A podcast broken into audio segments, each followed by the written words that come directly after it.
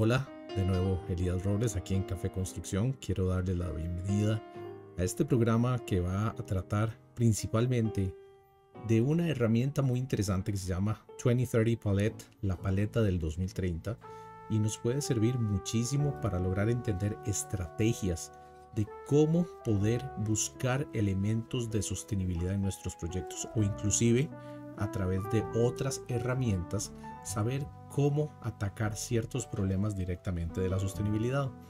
Esta paleta 2030 tiene este nombre porque principalmente la meta mundial es llegar a la descarbonización o a la carbono neutralidad para el año 2030, una meta que personalmente considero un poco difícil. Muchas personas están hablando 2050, pero muchos países han definido estas metas de sostenibilidad, si podemos decir por lo menos ser netos y no estar haciendo ningún daño.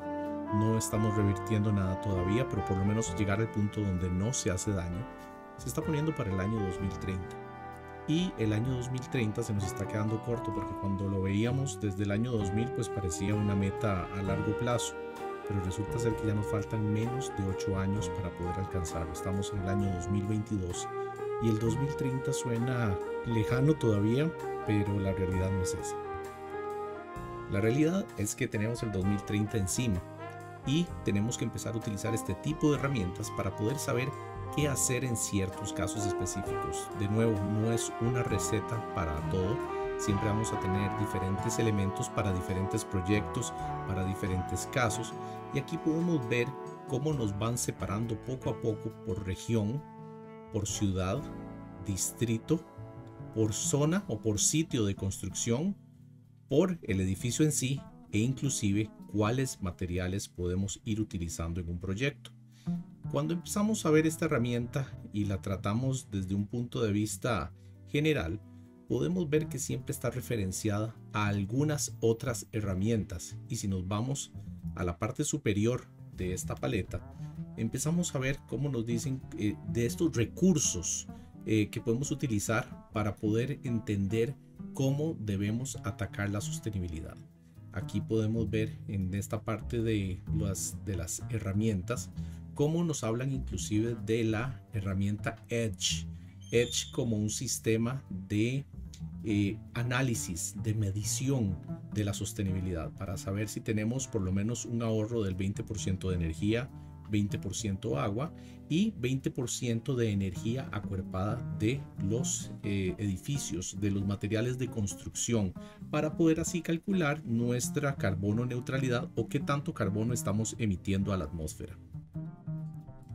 Además de Edge, tenemos otras como el Pathfinder, el de Climate Positive Design, Cephira, que se une directamente con eh, la herramienta SketchUp para poder definir espacios y poder hacer modelado energético. Para los que no entienden de modelado energético es pues meter en una computadora un modelo lo más cercano al edificio para así meterle eh, el asoleamiento, cuánta ventilación va a necesitar, cuánto aire acondicionado puede necesitar, si le van a servir las estrategias de ventilación natural, las estrategias pasivas o si tenemos que meter elementos mecánicos para eh, mejorar el clima, para mejorar la ventilación, para mejorar la iluminación, si la iluminación natural va a ser suficiente o no, todos los elementos que tenemos que ver antes de construir un edificio. En esta herramienta, curiosamente, nos sale roto el link de Autodesk Insight, que es parte también de todas las herramientas de Autodesk. No sabemos que si ahora como es una herramienta también de cobro, al igual que Cephira que estaba aquí arriba, pues ya no está directo este link, pero tenemos otras herramientas como Code Tool, pero una de las que más les recomiendo es Climate Consultant. Climate Consultant viene siendo una herramienta gratuita que nos ayuda a definir basado en nuestra ubicación una serie de estrategias que al final de vuelta nos viene a traer al 2030 paleta, a la paleta de 2030 porque nos da un listado, después de que analizamos el sitio, nos da un listado de estrategias que están en esta paleta para saber cuáles son los puntos que podríamos atacar y de qué manera atacarlos. Nada más no nos dicen, este es el problema, nos dice además cómo podríamos atacar el problema. Entonces es muy interesante cómo hay una interrelación entre Edge, Climate Consultant y el 2030 Palette para lograr efectivamente demostrar que un proyecto es sostenible y no solo eso, que estamos viendo cómo logramos que las personas puedan estar cómodas en este proyecto, cómodas desde todo punto de vista. Lo hemos hablado desde la vez anterior, desde, nuestro podcast anterior, donde queremos que las personas estén cómodas desde un punto de vista térmico, eh, olfativo, de luz, tanto de luz natural como luz artificial, eh, la temperatura corporal, cómo podemos atacar ese confort, cómo podemos lograr un confort mejorado de esta temperatura. Y además, poder lograr que las personas estén cómodos desde un punto de vista acústico. Eh, todo esto lo podemos ir mejorando con todos estos elementos que tenemos a mano. Tenemos otros eh, sistemas u otras herramientas, por ejemplo, Enreal, que es el del Sunreal, además del Fenestra Pro para entender cómo podemos mejorar la calidad de nuestras ventanas para que no nos afecten la calidad ambiental interior, tanto por temas de temperatura como del color del vidrio, cómo hacer que los vidrios eh, nos protejan también del ruido, etc. Entonces, una vez que hemos visto en esta paleta eh, estas herramientas adicionales, pues nos devolvemos y nos damos cuenta que ellos atacan todo como una región. Cuando hablamos de una región puede ser perfectamente una zona completa de un país. Y, y bajo sistema de región hablamos de adaptación de costas. Eh, cómo adaptamos nuestro sitio a las costas desde los eh, asentamientos de las costas, los corredores de hábitats, los, eh, el mapeo de peligros. Aquí en Costa Rica tenemos la Comisión Nacional de Emergencia, por ejemplo, pero en muchos otros países tenemos comisiones u oficinas encargadas de mapear dónde hay zonas de emergencia o zonas que son vulnerables a los desastres naturales e inclusive no son desastres, las inundaciones son parte de la naturaleza y se convierten en desastres cuando incluimos a los seres humanos dentro de ella hablaba un amigo mío chileno hace muchos años, hace más de 20 años, decía que los desastres naturales son naturales, porque un huracán en el medio del mar mientras no haya tocado a nadie, no es un desastre natural. Se considera desastre cuando ya ha afectado a las personas y la realidad es que es una consecuencia natural de los elementos. Eso sí, estamos claros que hoy día los desastres naturales han aumentado en cantidad y en volumen por culpa de todo lo que le hemos hecho a la naturaleza. Además de eso, tenemos aquí el mapeo de inundaciones. Y en este mapeo de inundaciones es lo que llamamos el mapeo de los 100 años. Justo cuando podemos definir que existe una probabilidad del 1% de que una zona se inunde en 100 años. Eh, por eso nosotros teniendo este mapeo siempre se recomienda o bajo algunas certificaciones como en el caso del IT se nos dice que debiéramos estar construyendo metro ochenta o seis pies por encima de este nivel de probabilidad de inundación para estar absolutamente seguros que nuestra edificación no se va a ver afectada. Además de eso, tenemos eh, lo que es vivir en las zonas costeras.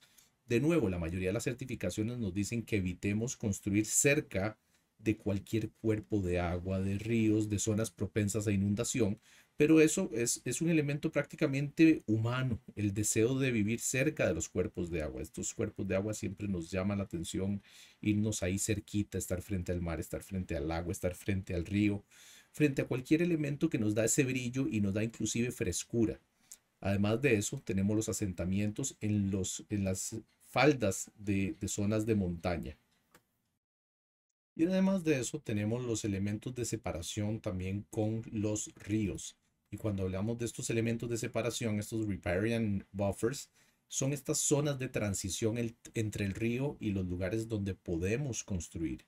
Tenemos finalmente lugares de asentamiento general y cuando hemos analizado esto como un macro, podemos brincar a la siguiente sección, pero sin antes, eh, no vamos a brincar sin antes haber eh, revisado un poco de qué se trata y cómo ellos nos aconsejan Aquí en el caso de lo que son las adaptaciones costeras, nos dicen que minimicemos los peligros de los niveles del mar que están subiendo y además incluir una zona de protección y de recreo.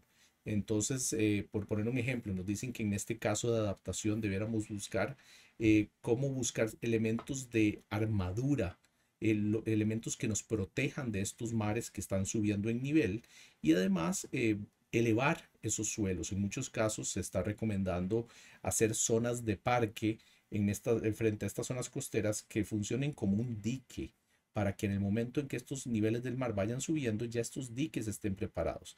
Y además de eso, eh, lograr eh, esta distancia, esta, eh, hacernos hacia atrás, esta separación desde esa zona costera.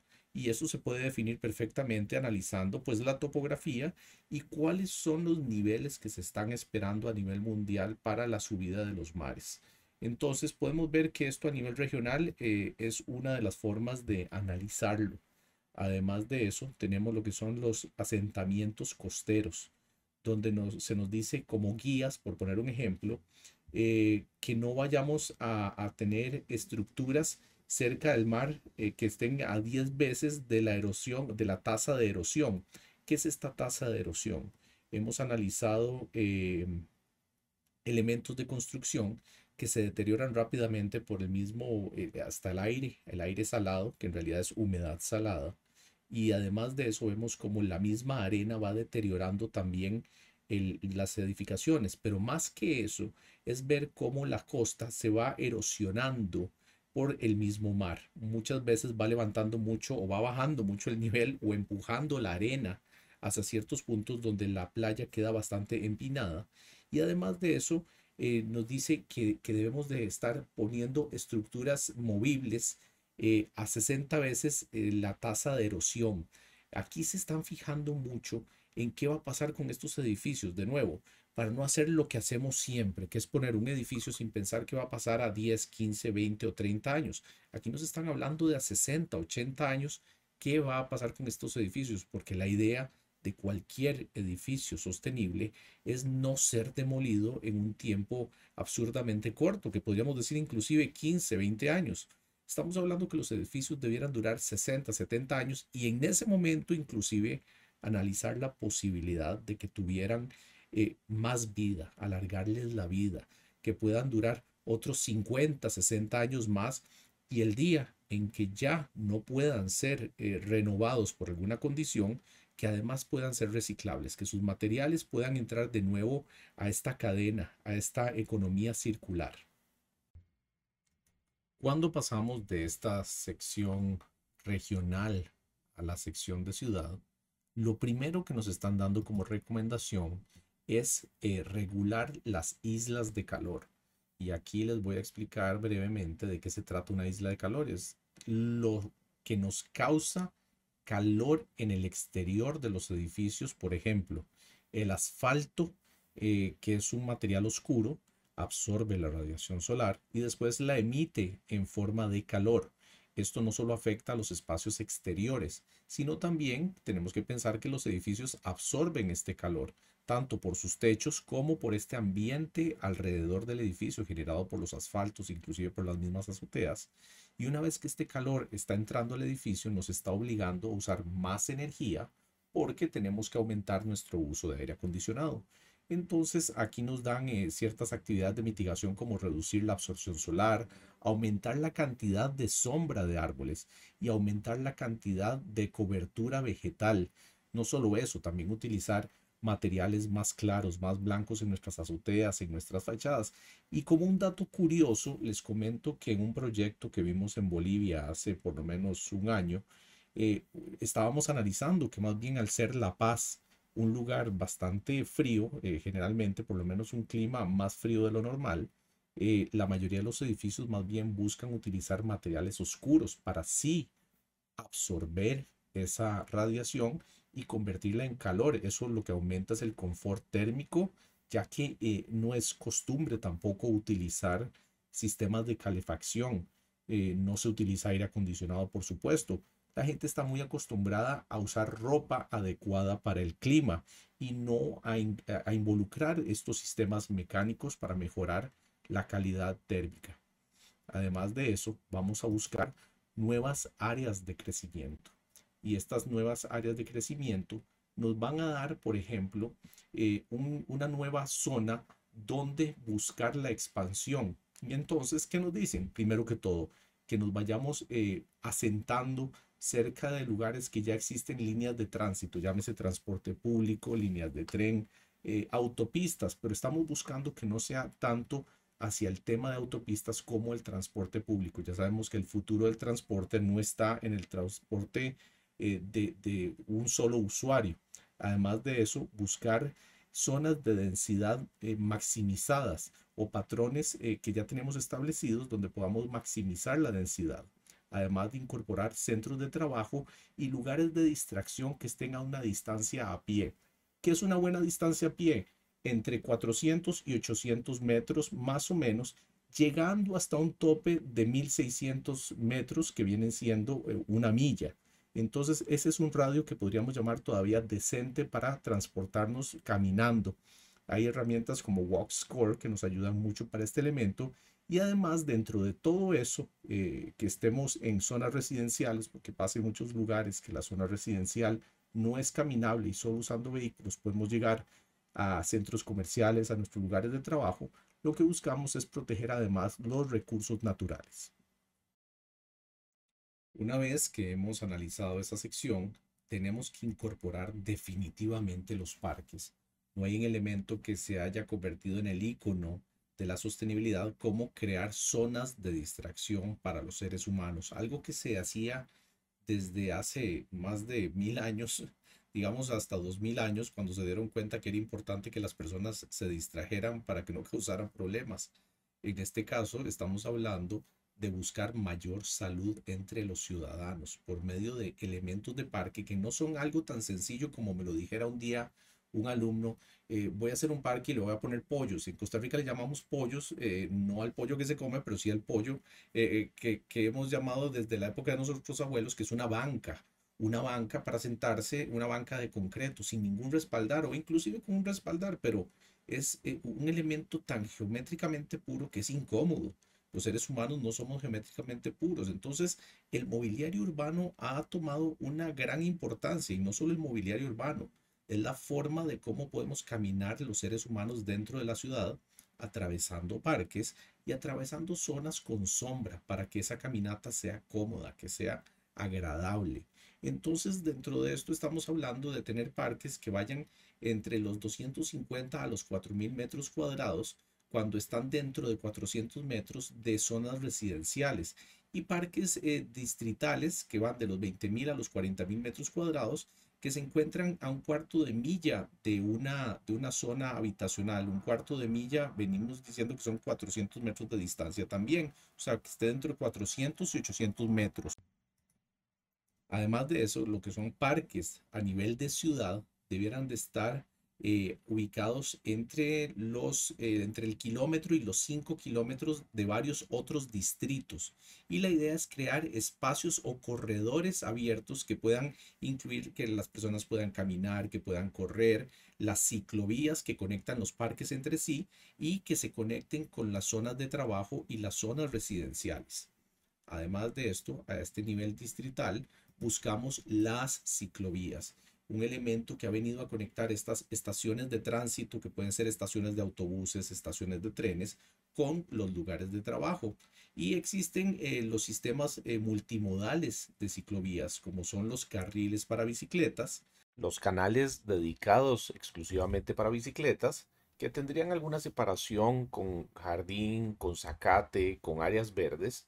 Además de eso, los bulevares para ciclismo y los caminos fuera de ruta o lo que llamamos mountain biking. Extraños, como el hecho de que no vemos el, la casilla de materiales.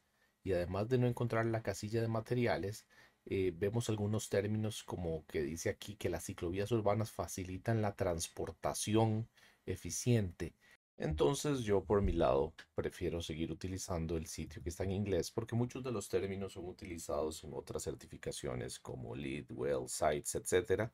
Y a veces este tipo de traducciones son automatizadas o, hechas directamente con un traductor de Google. Entonces eh, no, no, no son tan exactas, tan perfectas. Entonces seguimos con el siguiente elemento y aquí es lo que llamamos el relleno urbano, el infill.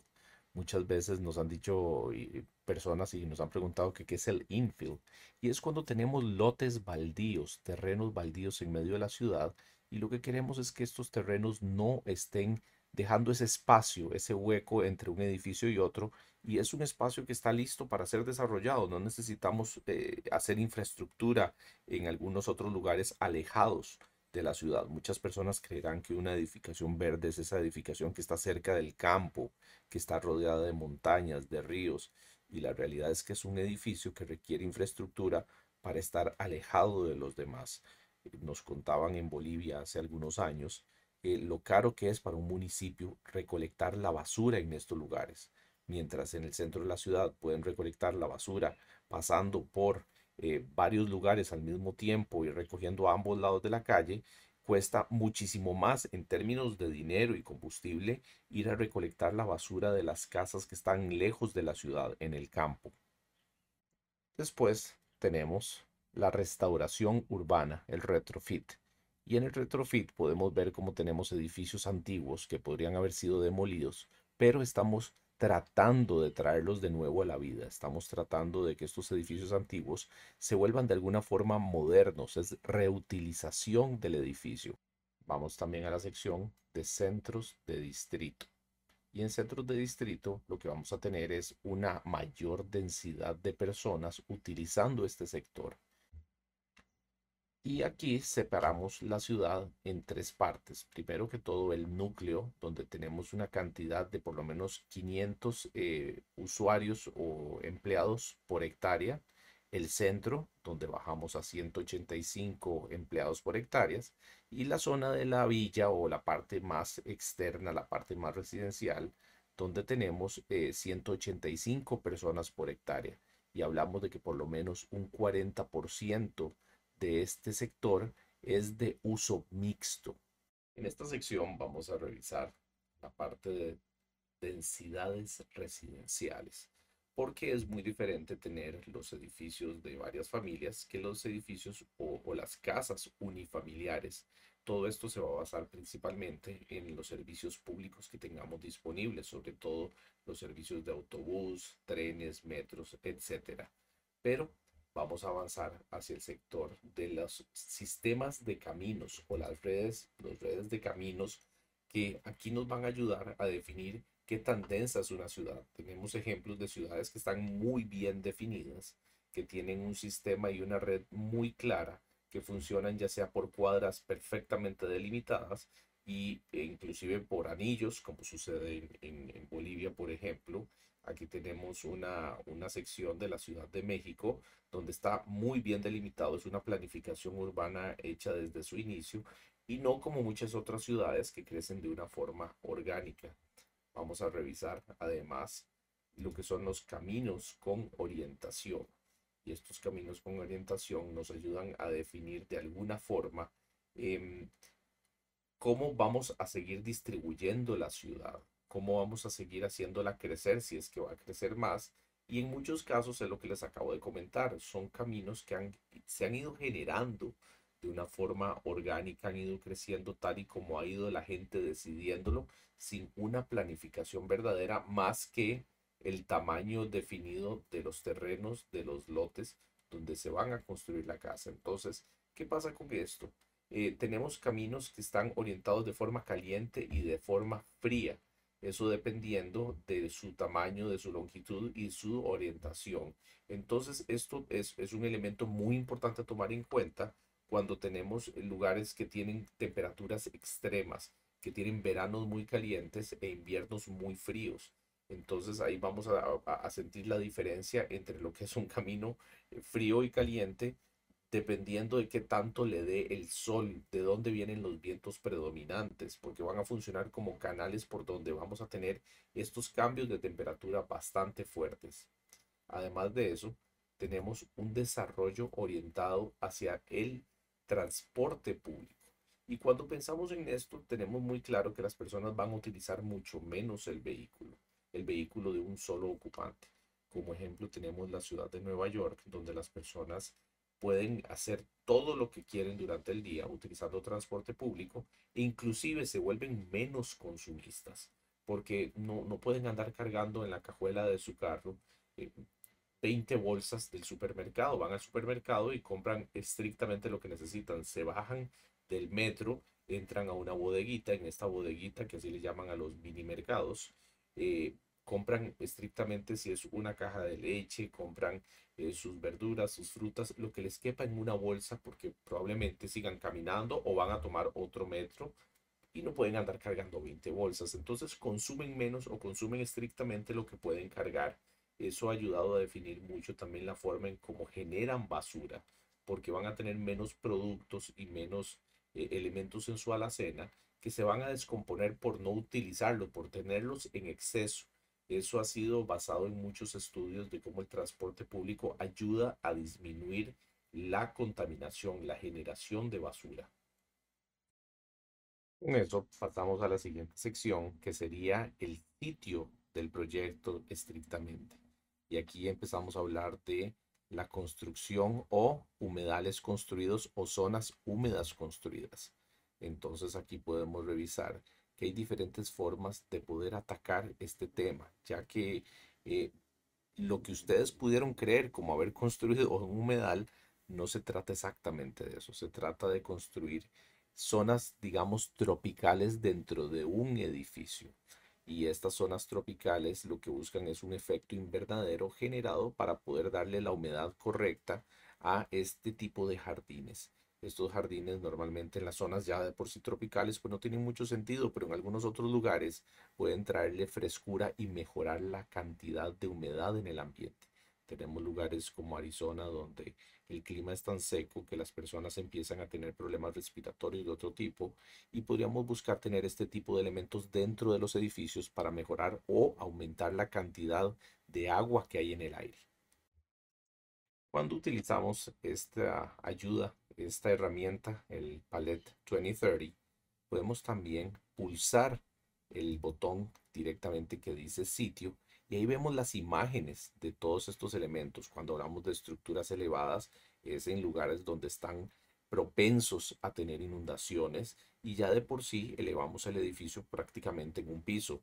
No pensemos en lugares eh, muy alejados, puede ser perfectamente South Beach en Miami, que tiene muy claro que ya sus edificios están en peligro de que sus primeros niveles queden inundados. Ya eso ha sucedido. Se han encontrado inclusive animales eh, marinos en los sótanos de los edificios, en los estacionamientos. Tengo un amigo que se encontró un pulpo en su estacionamiento porque hubo una inundación y a eso es lo que estamos llegando. Tenemos también que definir el acceso solar o el acceso de luz del sol para nuestro edificio, que en muchos casos puede ser un amigo, pero también en otros puede ser un gran enemigo, ya que la luz del sol puede ser un aliado, dándonos suficiente iluminación natural para que las personas no solamente tengan una cantidad adecuada de luz, sino además una calidad y color de luz. Pero por otro lado, se puede convertir en un enemigo, ya que esa misma radiación puede calentar nuestro edificio. Así que el acceso solar tiene varias aristas. Una de ellas es cuánto queremos recibir, cuánto queremos absorber de esa luz del sol. Y por otro lado es analizar, preguntarnos si los edificios, los árboles o cualquier estructura que tengamos alrededor nos va a afectar en esa cantidad de luz que estamos esperando.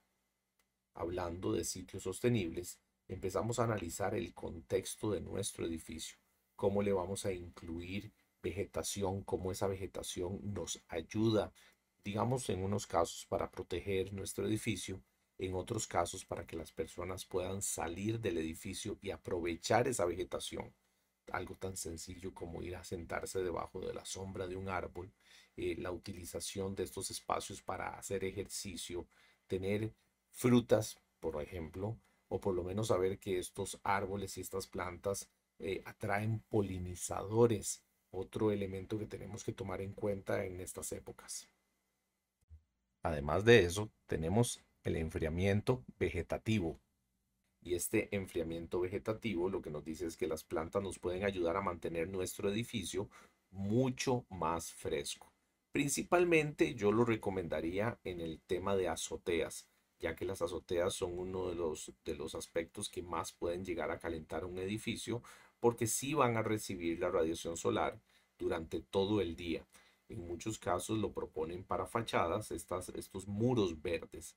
Y los muros verdes pues son muy agradables, ayudan a disminuir la temperatura, pero necesitan agua. Entonces, si nuestro edificio tiene un exceso de agua que haya sido tratada por medio de una planta de tratamiento, tiene un exceso de agua eh, de lluvia y tal vez esta pared no recibe la cantidad suficiente de lluvia porque tiene algún tipo de alero y esta agua de lluvia la vamos a utilizar, pues perfecto, en un país como Costa Rica donde llueve seis meses al año, pues es absurdo decir que vamos a usar el agua de lluvia mientras llueve y, el, esta agua le cae directamente a la, al muro verde. Pero por otro lado también tenemos seis meses en los que no vamos a tener esta agua de lluvia y se nos puede volver un poco caro estar eh, irrigando estas plantas, excepto, como se los decía antes, que tengamos una planta de tratamiento. Además de eso, nos recomiendan capturar el agua, ya sea agua de lluvia como, como un elemento pues gratuito y que tenemos que de todos modos trabajar y tratar, ya que los municipios nos piden que tratemos el, por lo menos el 85-95% de estas aguas para que no vayan a dar a los ríos y causar inundaciones en otros lugares. Pero esto también tiene cierto truco porque el, capturar el agua es solo una parte de todo. ¿Qué vamos a hacer con esa agua? ¿Para qué la vamos a utilizar? Tenemos sistemas de tuberías ya instalados para poder utilizarlos en otros casos, como lo puede ser para inodoros. Esa es una de mis más grandes recomendaciones, capturar el agua de lluvia para ser utilizada en los sistemas de inodoros ya que por lo menos nos garantizamos que seis meses al año en un país como Costa Rica podemos tener eh, agua gratis para uno de los aparatos que utiliza más agua dentro de un edificio. Y además de eso, ver qué va a pasar en los meses en que no vamos a estar capturando agua del todo. Así que esto todo, todo siempre tiene un truco y como se los decía a un principio, nosotros utilizamos esta paleta a discreción. Usamos esta paleta buscando cuáles cosas sí podemos hacer, cuáles no cuáles caben dentro de nuestra ubicación, dentro de nuestra localización, cuáles pueden ser utilizadas en nuestro edificio y no, no todas las recetas funcionan exactamente igual para todos los casos. Por eso se le llama una paleta. Cuando uno tiene una paleta de colores, no va a usar todos los colores. Va a utilizar una gama, va a utilizar una combinación. Y lo mismo estamos haciendo con esta paleta vamos a utilizar lo que más nos sirve para nuestro edificio. No se trata de decir, tengo que incorporarlo todo, porque no existe una certificación a nivel mundial que nos diga, tienen que utilizarlo todo. Nos dan opciones. En muchos casos no son tan opcionales. En la mayoría de los casos es obligatorio utilizar ciertos aspectos de la certificación como ahorrar agua y ahorrar energía. Lo tenemos claro. ¿Cómo lo vamos a lograr? Nos dan diferentes criterios. En este caso, con este palet, podemos tener criterios predispuestos que no están amarrados a una certificación, están principalmente como ideas para que nuestro edificio tenga incorporados elementos de sostenibilidad, elementos para reducir costos, para reducir el riesgo y aumentar el confort de los usuarios. Una vez que hemos terminado de revisar este sector de sitio, podemos pasar ya al edificio como tal. Y en el edificio vamos a tener una gran serie de estrategias que podemos utilizar, como lo son el análisis de las fachadas o qué tipo de fachadas vamos a utilizar para mejorar no solamente cómo se vea el edificio. Mucha gente cree que la fachada es un elemento solamente decorativo. Es más, lo es en muchos casos, es la única forma de salvar algunos edificios, pero la realidad de las fachadas bien diseñadas es que vamos a buscar fachadas que nos disminuyan la cantidad de calor que estamos recibiendo o las pérdidas térmicas que podamos tener de nuestro edificio, ya que si tenemos un sistema de aire acondicionado, lo menos que queremos es, que haya una transmisión o un puente térmico entre el interior y el exterior del edificio y así tengamos que utilizar más energía para mantener estos lugares frescos o calientes. Tenemos los clerestorios y los tragaluces como un elemento para aumentar la cantidad de luz que estamos recibiendo en los edificios, pero es una recomendación para lugares, digamos, nórdicos o australes, donde el sol está bastante inclinado como para no calentar lo suficiente y queremos atraer esa luz y ese calor dentro del edificio. Analizamos también los techos fríos, los techos hechos con materiales claros. Habíamos hablado hace un rato de las islas de calor. Y estos materiales claros lo que hacen es hacer que la radiación rebote mejorar el confort térmico dentro del edificio. Si hablamos de ventilación cruzada, podemos ver que no siempre va a ser un aliado. Muchas veces la gente diseña edificios pensando en ventilación cruzada como si el viento fuera una constante y si solo el viento fuera un elemento a tomar en cuenta, sin analizar también la humedad y analizar que tenemos momentos en que el viento no se mueve. Así que los edificios con ventilación cruzada pueden funcionar en ciertos climas. Hay otros climas en los que son verdaderamente opresivos y decimos opresivos porque es un término que se utiliza cuando analizamos la temperatura o la humedad en algunos lugares con temperaturas opresivas. Si buscamos la luz del día desde diferentes ángulos, sabemos muy bien que vamos a tener sectores donde vamos a tener luz día que es rebotada. Por poner un ejemplo, cuando estamos en países tropicales, podemos pensar que la luz natural que viene del norte es la mejor luz porque no es una luz directa, siempre va a ser una luz rebotada. La luz del sur probablemente sea la luz que más nos llegue eh, de forma directa y constante durante todo el día. Este y oeste definitivamente son dos orientaciones que son peligrosas y tenemos que saber cómo manejar. En el caso de los vidrios, es buscar cómo la luz del sol nos puede ayudar o nos puede hacer mucho daño, haciendo que el sol, la radiación llegue directo al interior del edificio. Así que los tipos de vidrios o ventanales utilizados en estos lugares son esenciales. Su análisis es muy importante porque un buen vidrio puede hacer la diferencia entre un edificio muy vivible contra un edificio insoportable. Además de eso, en lugares donde hace mucho frío, queremos que esa radiación entre, tal y como se los expliqué en el caso de Bolivia, donde queremos que el, mismo edificio absorba el calor, haciendo una isla de calor interna, pero por otro lado, buscar grandes porciones de iluminación directa, porque esa iluminación directa también va a significar en confort térmico por una temperatura aumentada. En otros lugares, hacemos la estrategia del doble techo para que ese doble techo nos funcione como un elemento aislante. Podemos utilizar el suelo, además, como una forma de aislamiento. El mismo terreno, si tenemos un terreno con una gran inclinación y nuestro edificio queda embebido dentro del terreno, estamos haciendo que la tierra sea parte de ese aislamiento. En lugares muy húmedos es peligroso porque también nos puede generar problemas como moho, pero en lugares muy secos estamos haciendo que el mismo terreno sea nuestro elemento aislante. Otra cosa a tomar en cuenta es la sombra del este y oeste, como se los estaba comentando hace un rato, ya que el este y oeste definitivamente van a ser las orientaciones que nos van a generar más calor. Así que es el, primer punto a atacar cuando estamos diseñando un edificio. Cuando tenemos torres de evaporación, estas torres se vuelven como el radiador de un vehículo, de un automóvil toman todo el agua de los elementos que utilizan agua para enfriarse y la enfrían además ya que necesitamos que esa agua no se vaya calentando cada vez más. Pero las torres de evaporación principalmente funcionan desde un punto de vista de mejorar la calidad de la humedad en el aire. Otra forma de utilizar el enfriamiento o de tratar de lograr el enfriamiento es utilizar la forma, la misma forma del edificio, tanto para el enfriamiento como para mejorar la calidad de luz día, para mejorar la temperatura si lo que queremos es lograr calor y además podemos incorporar uno de los elementos más importantes que hemos notado en los últimos años, que son los techos verdes, los tejados verdes, las azoteas verdes, ya que con ellos podemos lograr muchísimas cosas al mismo tiempo. Por ejemplo, podemos disminuir la temperatura del edificio, evitamos las islas de calor para que nuestro edificio genere calor a su alrededor.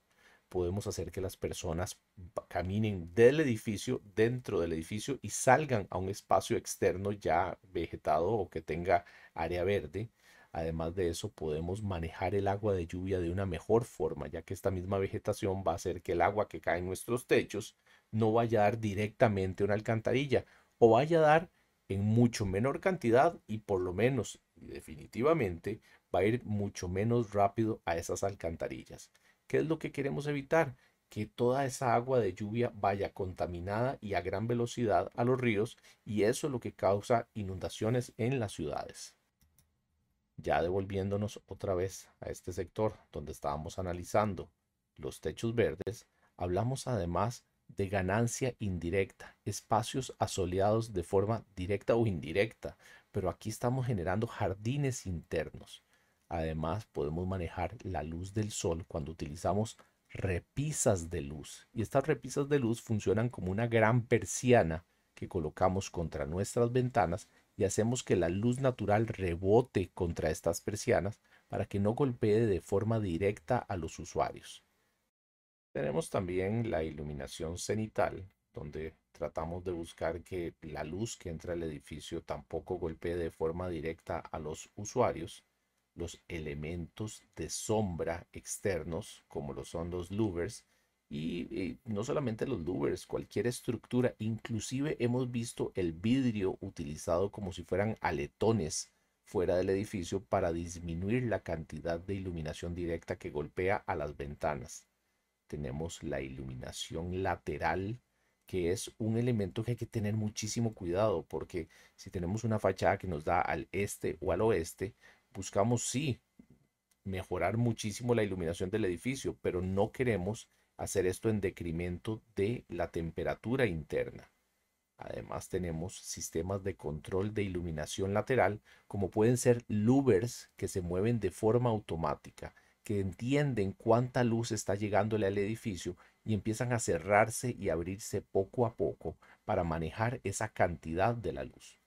Existen también los sistemas de invernaderos solares y estos invernaderos buscan eh, mejorar también la vida de las plantas que están creciendo dentro del edificio por medio del control también de la humedad, la sombra solar, la eh, ventilación por medio de, apilamiento y este apilamiento también viene a funcionar de forma como el, efecto de chimenea. Y este efecto de chimenea lo que hace es que el aire caliente que va subiendo poco a poco, después es empujado o puede ser succionado por el viento frío que pasa por encima del edificio. Así es como funciona normalmente una chimenea tal y como las conocemos. Este calor no es solamente empujado por la llama, este calor, este aire caliente sube y al tocar la punta de la chimenea arriba y al golpear el viento frío empieza una forma de succión de esa temperatura y así logramos el enfriamiento de los edificios, trabajando con estas dobles y triples alturas. Además de esto tenemos los muros trombe y esto se trata principalmente de calentar una pared. Esta pared se va calentando poco a poco por la radiación directa del sol hacia ella y generamos espacios entre la pared y el vidrio para que se genere una capa de aire caliente que va a moverse después dentro del edificio. Analizamos también la iluminación directa de la parte superior del edificio, lo que llamamos tragaluces, pero no necesariamente un tragaluz en el medio del edificio. Podemos hacer pequeñas aperturas a los lados del edificio para que esta luz bañe las paredes y podamos tener una luz que viene desde arriba pero no nos está calentando directamente ni pasillos ni áreas de trabajo. Además de eso, debemos de agregarle elementos de control de esa luz superior, ya que si no la controlamos vamos a volver al edificio definitivamente incómodo. Y cuando digo incómodo es que las personas no van a poder estar sin estar sudando, sin sentir ese calor encima de sus cabezas. Una vez que hemos ya terminado con la sección de edificio, nos vamos a la parte de materiales. Y aquí en materiales tenemos una gama interesante y nos enfocamos en esos materiales principalmente porque todos ellos tienen lo que llamamos energía acuerpada. Y la energía acuerpada es toda la energía que se requirió para que ese material fuera extraído, manufacturado, transportado e instalado en un edificio. No es lo mismo eh, colocar una cortina o una, un pedazo de tela de lana de oveja que una pieza de aluminio. El aluminio tuvo minería, el aluminio tuvo transporte, tuvo una forma de extraer este, el, el mismo aluminio, el material de la piedra, además de eso convertirlo en una forma, después transportarlo, instalarlo, etcétera. Contra la lana, que es, tuvo que ser la oveja trasquilada, y después de ser trasquilada, pues se convirtió en una tela.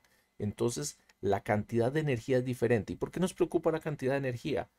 por algo tan sencillo como analizar que entre más energía utilizamos, más emisiones de CO2 vamos a tener. La energía normalmente se traduce en cantidad de CO2 que emitimos a la atmósfera en toneladas métricas. Así que busquemos materiales que tengan poca energía acuerpada. Entonces, con estos materiales podemos ver que tenemos acercamientos del edificio completo. Cómo estamos utilizando los materiales a razón de edificio completo. Cómo utilizamos el concreto, el metal, la madera, el aislamiento, las láminas de yeso, el gypsum que le llamamos comúnmente, las alfombras, todo lo que tiene que ver con eh, fibras vegetales, la lana, el cáñamo y el bambú. Son elementos de construcción que podemos decir que tal vez son un poco esotéricos y podrían ser un poco eh, salidos de lo normal, pero no, la realidad es que se utilizan en muchísimas aplicaciones. Y si viéramos el, el acercamiento de edificio completo, buscamos guías de diseño. Entonces, lo primero que nos dicen es que utilicemos o reutilicemos los edificios, que también utilicemos materiales de otros edificios que han sido demolidos, que optimicemos los sistemas para lograr la eficiencia del material, no utilizar más materiales de la cuenta solo por decorar. Especificar eh, materiales que tengan secuestro del carbón. ¿Qué significa esto? Son materiales que han ayudado a capturar el CO2 de la atmósfera Además de eso, materiales que han sido manufacturados con energías renovables, que tengan una durabilidad calculada y además de eso, materiales que sean apropiados para nuestro clima, y materiales que han sido extraídos, ojalá, de sectores que podamos llamar locales, de menos de 100 millas de distancia. Además de eso, entender nuestra región y extraer materiales y comprar esos materiales de forma local además utilizar transporte de bajas emisiones. ¿Esto qué significa? No es lo mismo estando yo en Costa Rica comprar materiales hechos en Nicaragua contra comprar materiales hechos en China. El peso de esa energía acuerpada solo por transporte es muy alto. Pero finalmente, uno de los puntos más importantes es establecer nuestras metas de carbono. Si nosotros no establecemos nuestras metas de carbono, estamos causando impacto. Ya no se vale decir poco impacto, mediano impacto o casi nada de impacto. Siempre estamos causando impacto. Tenemos que establecer metas de carbono que no solamente sean carbono neutrales, sino carbono positivas. ¿Cómo vamos a hacer para que nuestros proyectos puedan decir que están causando una mejora al medio ambiente en lugar de causarle cualquier tipo de daño o que no hacen nada?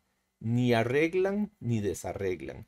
Eso ya no es suficiente. De nuevo, la regeneración, la construcción regenerativa es el único camino que debiéramos estar utilizando para poder quitarle ese peso que tienen las edificaciones sobre el medio ambiente. Recordemos que es de un 24 al 40% el peso en CO2 que causa la industria de la construcción.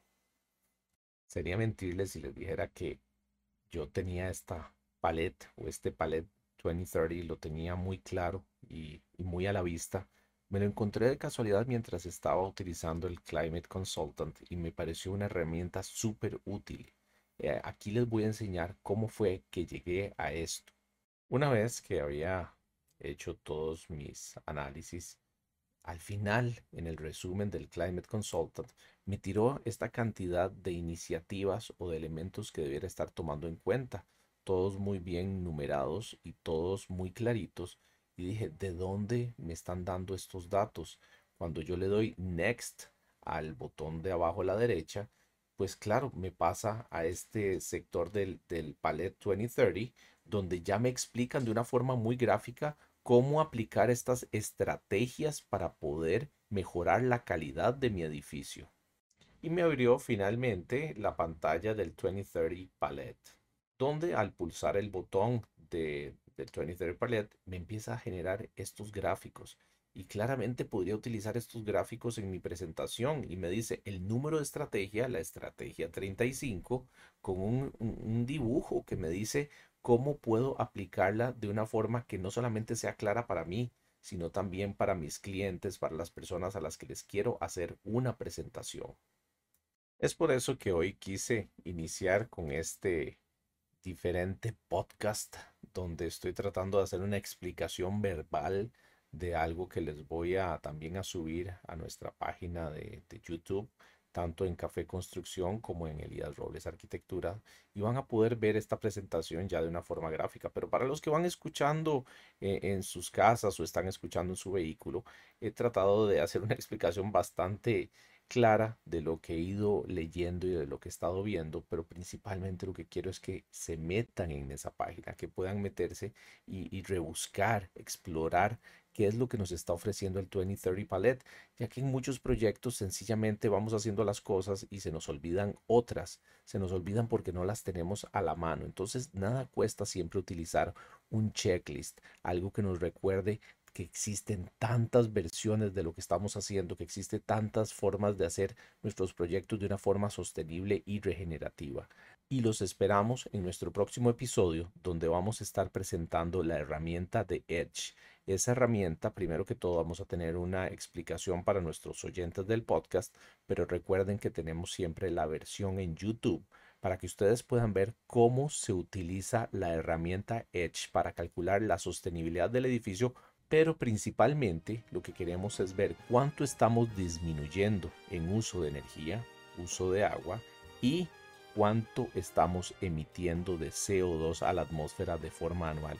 Otra cosa que les va a gustar es que nos va a representar en moneda cuánto estaríamos ahorrando al mes en dinero en nuestra moneda local, en el caso de Costa Rica en colones, nos estaría diciendo cuántos colones nos ahorramos al mes en energía y en agua y qué hubiera pasado, cuánto no nos estaríamos ahorrando si hubiéramos diseñado y construido nuestro edificio de la forma tradicional sin darle un poquito de pensamiento. Así que, de nuevo, se despide Elías Robles aquí de Café Construcción y nos vemos tomándonos un café.